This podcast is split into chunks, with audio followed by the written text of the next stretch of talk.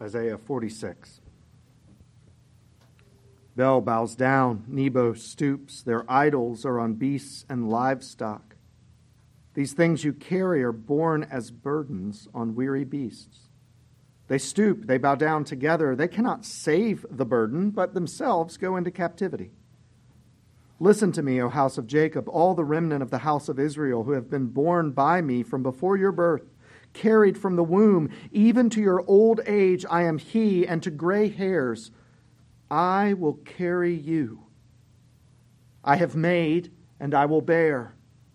I will carry, and will save. To whom will you liken me and make me equal and compare me that we may be alike? Those who lavish gold from the purse and weigh out silver in the scales? Hire a goldsmith and he makes it into a god? Then they fall down and worship. They lift it to their shoulders. They carry it. They set it in its place, and it stands there, and it cannot move from its place. If one cries to it, it does not answer or save him from his trouble. Remember this and stand firm. Recall it to mind, you transgressors. Remember the former things of old, for I am God and there is no other. I am God and there is none like me, declaring the end from the beginning and from ancient times, things not yet done, saying, My counsel shall stand and I will accomplish all my purpose. Calling a bird of prey from the east, the man of my counsel from a far country, I have spoken and I will bring it to pass. I have purposed and I will do it. Listen to me, you stubborn of heart, you who are far from righteousness. I bring near my righteousness. It is not far off, and my salvation will not delay. I will put salvation in Zion for Israel, my glory. Come down and sit in the dust, O virgin daughter of Babylon. Sit on the ground without a throne, O daughter of the Chaldeans, for you shall no more be called tender and delicate. Take the millstones and grind flour. Put off your veil, strip off your robe, uncover your legs, pass through the rivers. Your nakedness shall be uncovered, and your disgrace shall be seen.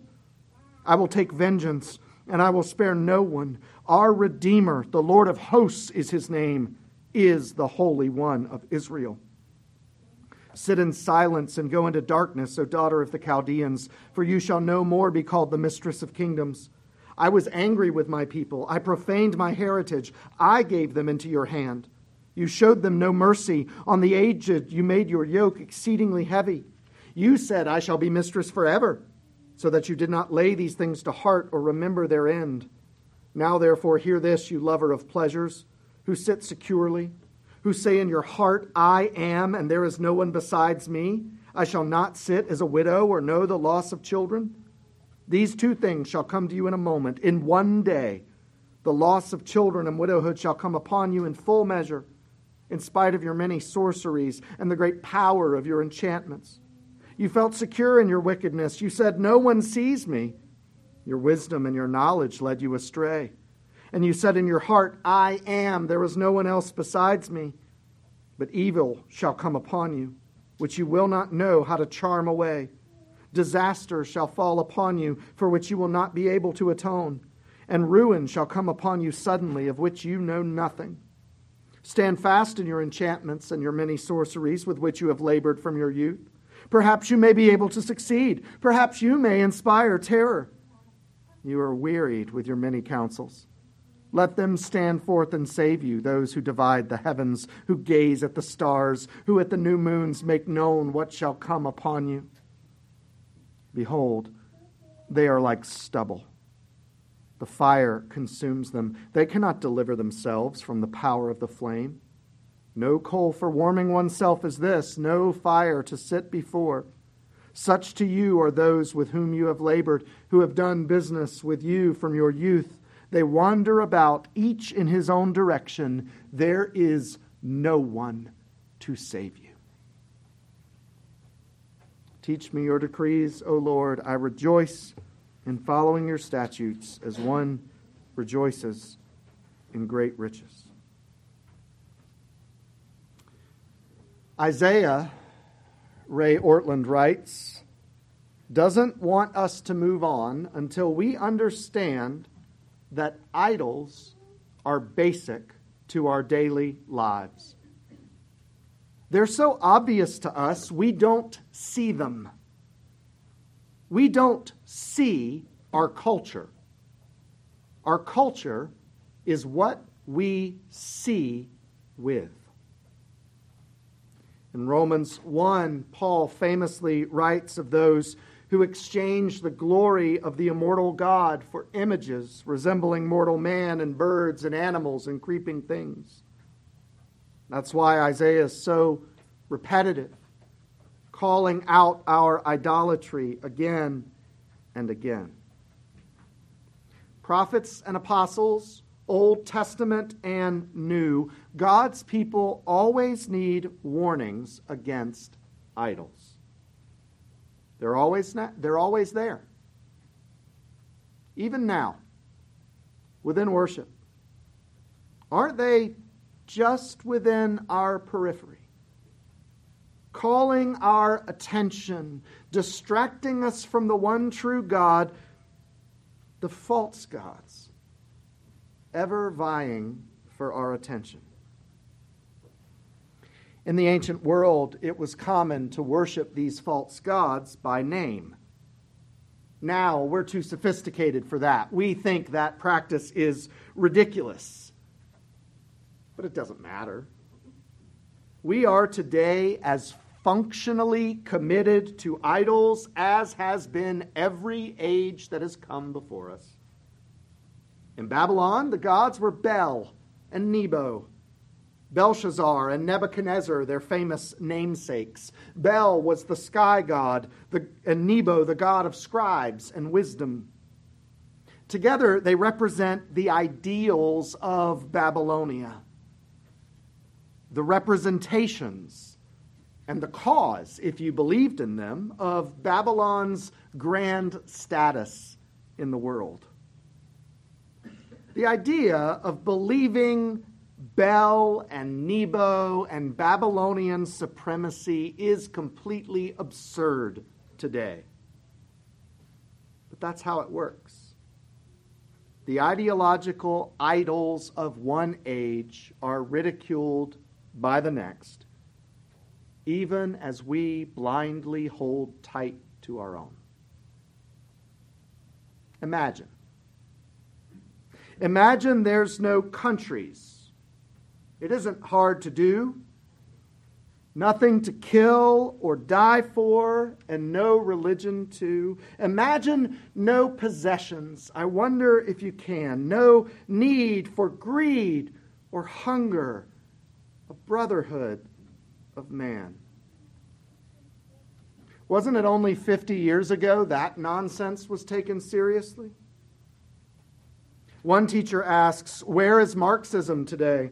Secular humanism, utopian socialism, each is one of the wrecks of time, old, defunct idols. Easy for us to ridicule now. For in every age, there are idols leading people to destruction.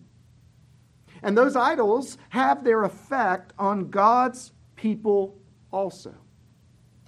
They vie for our attention. They hold us back from living unreservedly for God. And if we take hold of their promises, we forfeit the security and satisfaction that God offers in His. Which has divided your attention today? There's always money. Money with its claims to offer security the way we think to ourselves if I weren't worrying about money, I could finally be at peace. And its sister, wealth, with the attention and prestige it brings, it offers its own kind of satisfaction, doesn't it? Because it's easy to go down that idolatrous path. Now, just as in the ages of Babylon and ancient Rome, all things sexuality are beloved idols as well. Our sexuality was designed by God. It's a good gift from Him. But in its idolatrous form, it convinces us that our identity is found in our sexual appetites and experience. Self control and sexual purity are laughed off as vestiges of an oppressive past. And even for believers, it's easy to buy into that deception and to live as though it's true.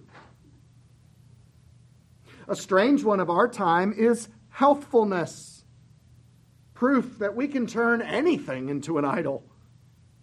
We've taken the calling to be good stewards of our bodies and physical lives and twisted it into a means of spiritual attainment where the need for exercise is more important than spiritual disciplines, where foods are labeled as pure and impure, where we obsess that we look good and that we feel good, and having achieved those, believe that we are good. This is why we can't think of Bel and Nebo too haughtily or Marxists or flower children, they're really no different than our own idols. Old, dead, obsolete ideas and theories and customs and self images, says one teacher, that feel to us like silver and gold we can't live without. But in fact, like Bel and Nebo, they destroy us because they have no place under the lordship of the living Christ. This is Isaiah's warning for Judah and for Babylon. These idols have no place in God's kingdom. They would be laughable if they weren't so dangerous. They're as absurd as Marxism, utopianism, and Lennon's Imagine. And yet, in every age, including ours, their equivalents are taken quite seriously and held in high esteem. One day, our children's children will look back and find our idols laughable. Yet, our contemporaries, and perhaps we ourselves from time to time, cannot imagine life without them. Every year in Babylon's New Year festival, giant images of Bel and Nebo were carried around the city in a grand parade for all the people to see. Huge crowds would gather to catch a glimpse of these magnificent deities. It was quite a grand spectacle. And Isaiah looks on this, and that's not quite what he sees, is it? Verse 1 Bel bows down, Nebo stoops. Their idols are on beasts and livestock. These things you carry are borne as burdens on weary beasts. What Isaiah notices about these idols is not that they're impressive, but that they're heavy.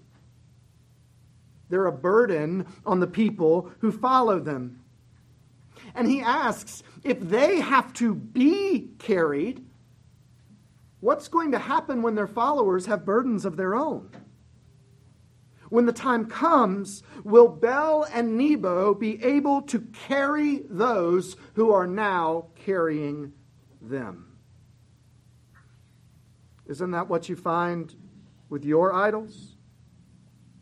We think that they can hold us up. We think that the security and satisfaction they provide will last. But every time we need to put any real weight on them, they collapse.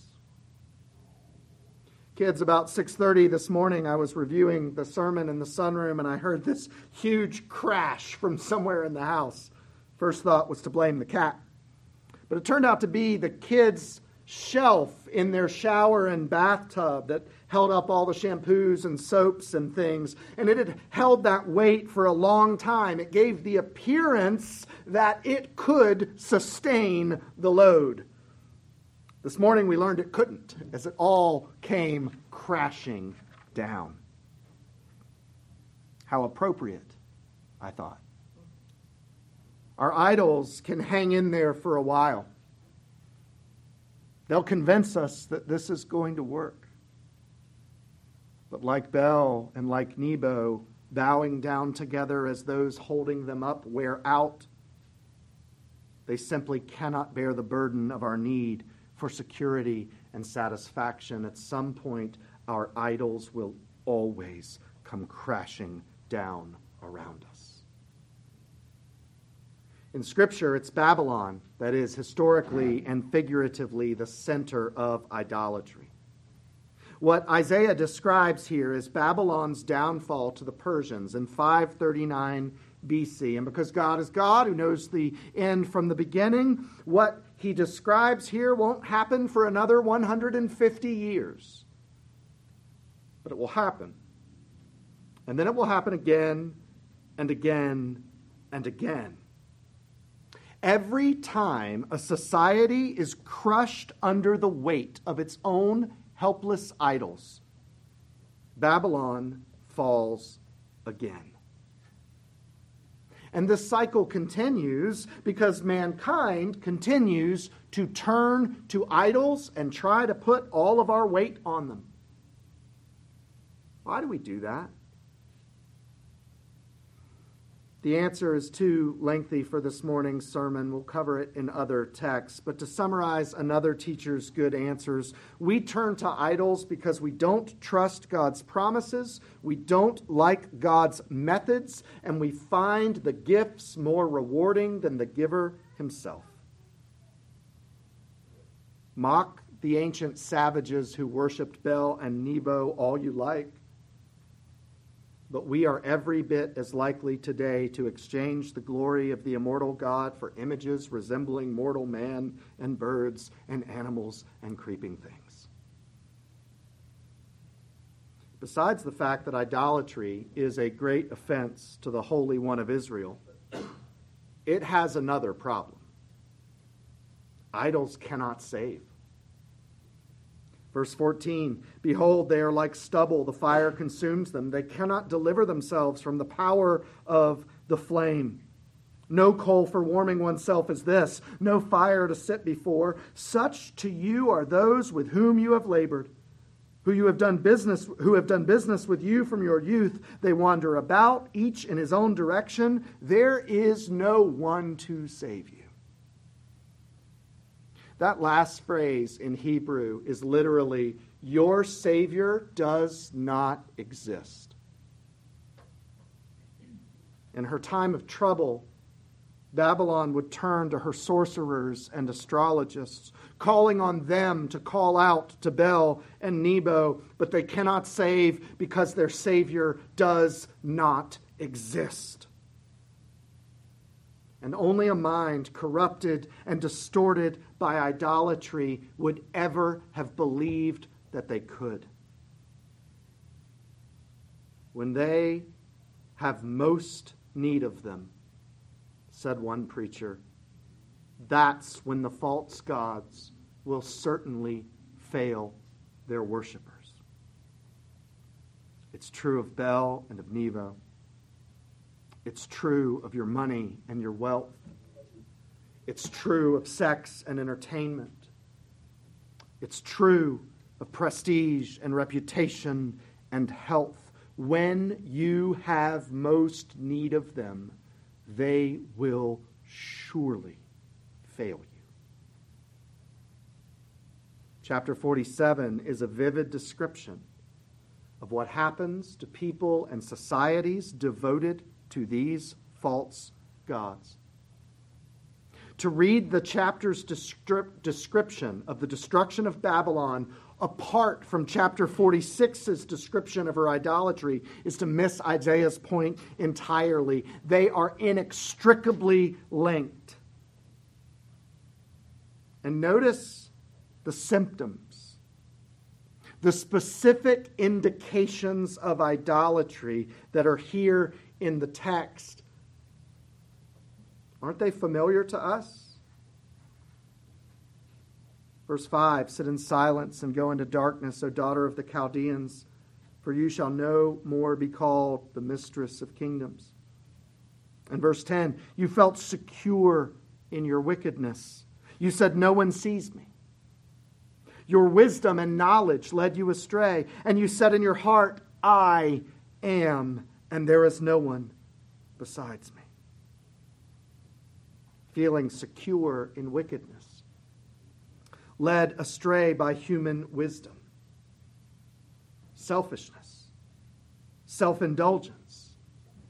These are the sure signs that the idolatry of Babylon exists in our own hearts. And God's vengeance against that idolatry will come.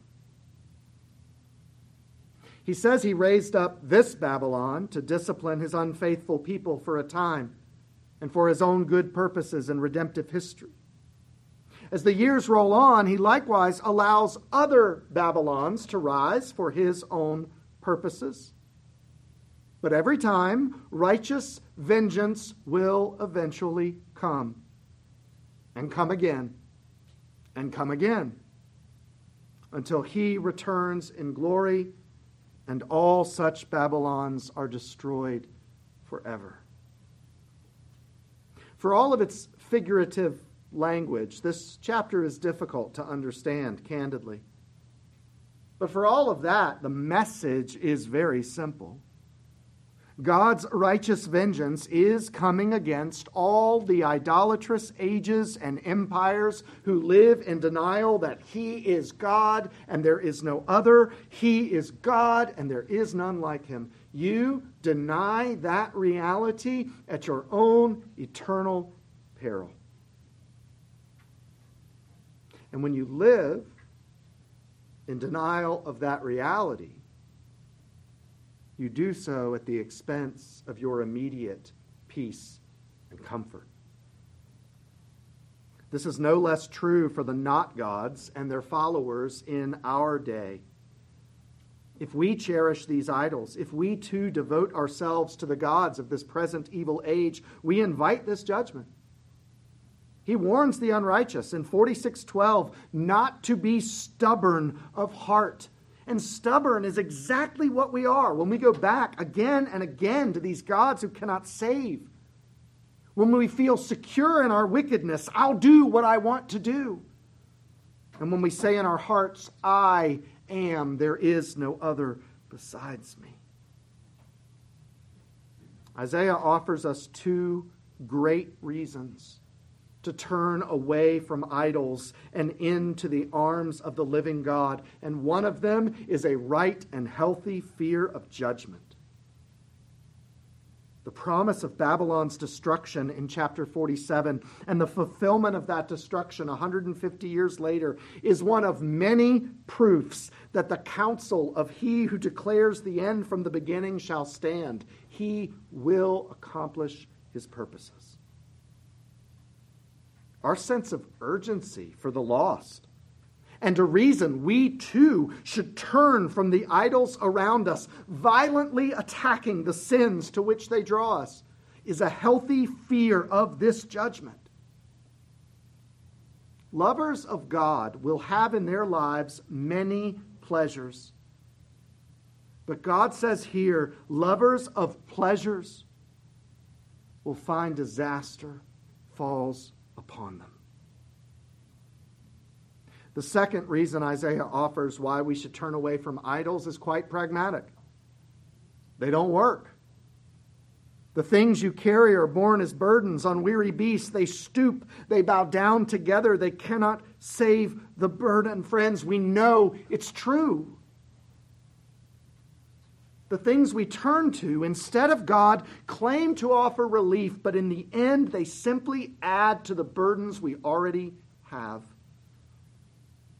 They give the illusions of security, the illusion of satisfaction. They looked good in the initial comparison. So much better, so much easier than the life God is offering. One man writes, We do compare all the time, don't we? For example, what is the comfort of the gospel worth to me compared to the comfort of internet pornography? What is my sanctification worth to me compared with a slim young figure? What is the evangelization of my city worth compared to my professional success? What is the Creator worth compared to the created thing? At first blush, the idols will always seem more secure and more satisfying. But after a time, we'll come to realize we're projecting those benefits on them. They're not providing anything that lasts, it's a mirage. And by the time we realize that, I tell you, these idols aren't going to be easy to let go of. That's why, if you look closely at the passage, you'll find that Isaiah offers a third reason we ought to turn away from idols and into the arms of the Holy One of Israel. It's 46 3. Listen to me, O house of Jacob, all the remnant of the house of Israel who've been born by me from before your birth, carried from the womb, even to your old age. I am he, and to gray hairs I will carry you. I have made, and I will bear I will carry and I will save. God can and God will save his people. That security and satisfaction that you're looking for, they cannot be found in the creation. But they are found in life with the Creator. A mother carries her child in her womb. That's the illustration. Sustaining life as she brings him to full term. And then she carries the child in her arms, providing nourishment from her own body and strength and safety and security and warmth and love. And so also Isaiah says God carries his children. You see, that mother, when she is old, needs her children to carry her. God never does. God will never need you to carry him. He will never cast his cares on you. He will never give you back your yoke with more weight added. Even in our rebellion, he responds with more grace. He will always bring salvation to his people. He's not helpless like the idols we've made. He's not contingent like all the creation that depends upon him. Do you feel heavy this morning? Do you feel heavy? Are the weights piling up. No sign of stopping, no sign of relief. And every source of security and satisfaction that you've trusted in has let you down when it mattered most. Turn from your idols. Turn to the Holy One of Israel. With patience and love. This is the work we have in the body of Christ for one another. With patience and love, let's show each other. Let's show the unbelievers in our lives that the idols that they're clinging to cannot carry them when it matters most. There's an alternative, there's another way. He is God. There is no other and he will save. Amen.